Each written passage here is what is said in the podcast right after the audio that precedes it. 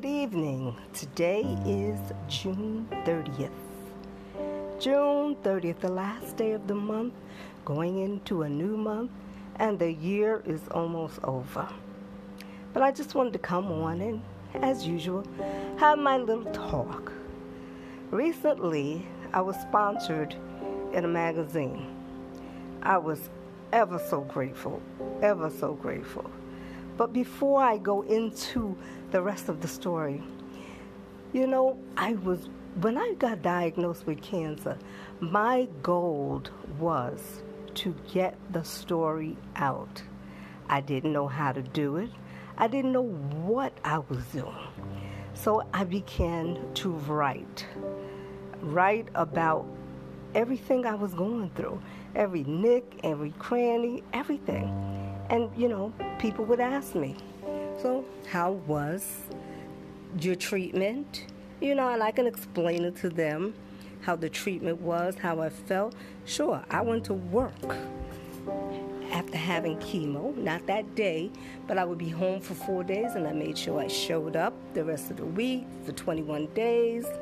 I went to radiation for four weeks. And then I also had to take Herceptin. So my whole treatment lasted like 18 months, almost two years. And during this time, I recall someone asking me, would I like to tell my story? And I was so excited because that was exactly what I wanted to do. I wanted to tell my story, not just to build me up, but it was a warning for other women who may not know that they need to go and have that mammogram, or they don't know how to do self examinations, or they've never taught their daughters how to do the self examination. You see, things don't hit you until it happens to you. And when it happened to me, yes, I was totally shocked. Totally shocked. But I had a mission. And my mission was to get the story out. No matter what I did, no matter what I tried, it just seemed like it wasn't going anywhere. It went nowhere. It was just at a standstill. I became so discouraged. And then I remember speaking with my friend, and we were talking about a woman that we both know, and you know, she got her story out there. And she said to me, The only thing different from you and her is that you got a different story. And you have to be able to put your story out there, just like she did. You have to keep going, going, and going until it gets out there. I prayed and I prayed and I asked God to please open up a way where I can tell my story. And nothing happened. All I would get was, oh, we're going to do an event. We want you to speak there. We want this. We want that. And then, of course, as you know, COVID hit. But everybody knew how to use Zoom, and that was for sure. Everybody knew how to use Zoom. And as I sat there and I waited with bated breath to be on these shows, it only happened once. And I was very grateful to the young lady that interviewed me. Well, it happened twice, sorry, where I was interviewed, but on their on their platforms. And I just continued to pray and pray. And then one day, I got this message on Alignable. And that's another way where you can connect with other people. And I put up there that I was a breast cancer survivor. And I received a message asking me if I wouldn't mind telling my story. With apprehension in my mind, I sat there and it took me a few days. And I said to myself, I don't know this lady. Do I want to tell her my story? And then I remembered, I said, but this is what you asked for. You asked for a way to tell your story. God opened up the door. You're closing it in His face, all because you are apprehensive. And it was like God was saying, apparently, you didn't want to get that story out there. Because if you would, when I knocked on that door, you would have said yes. So it took me about three days, and I agreed to it. And I told my story in a magazine called East Fishkill Living, which I made the cover, which I was happy about. But after having some people read it, it really touched them. And that was the blessing behind it all.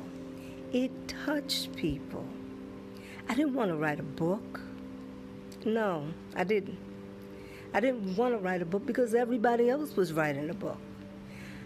I didn't even know where to begin, and I didn't want any overhead. And this is how I found the podcasting. And I said, if I do a podcast, I can do a podcast using my voice with my emotions, and it will be real because you're listening to me explain stuff. And I know reading is good because reading, you can use your own imagination and just picture and your mind what they're saying. But I know a lot of people don't read anymore, they read the internet. So I said, let me do this. And the more I began to do the podcasting, I thought about blogging. And I said, you know what? Let me start blogging this just to keep it for keep's sake, in case I ever did want to compile something. And then a friend of mine at work said, Why don't you compile a journal with each title of your podcast and make that into a journal, The Unexpected Detour, with the title and something inspirational inside of it so they can go back and go on this unexpected detour. Because in life, my detour was breast cancer that woke me up. But I had a detour before that called a liver problem that woke me up. But I never thought about the liver problem. I would tell it, but I never thought to write about it. And as I look back over life, there are many detours that take you to where you are going to go. Either you choose that detour or it'll come some kind of way. And I found out some of the choices that we make, they're not always good ones. And that at times, our discernment will tell us which way to go.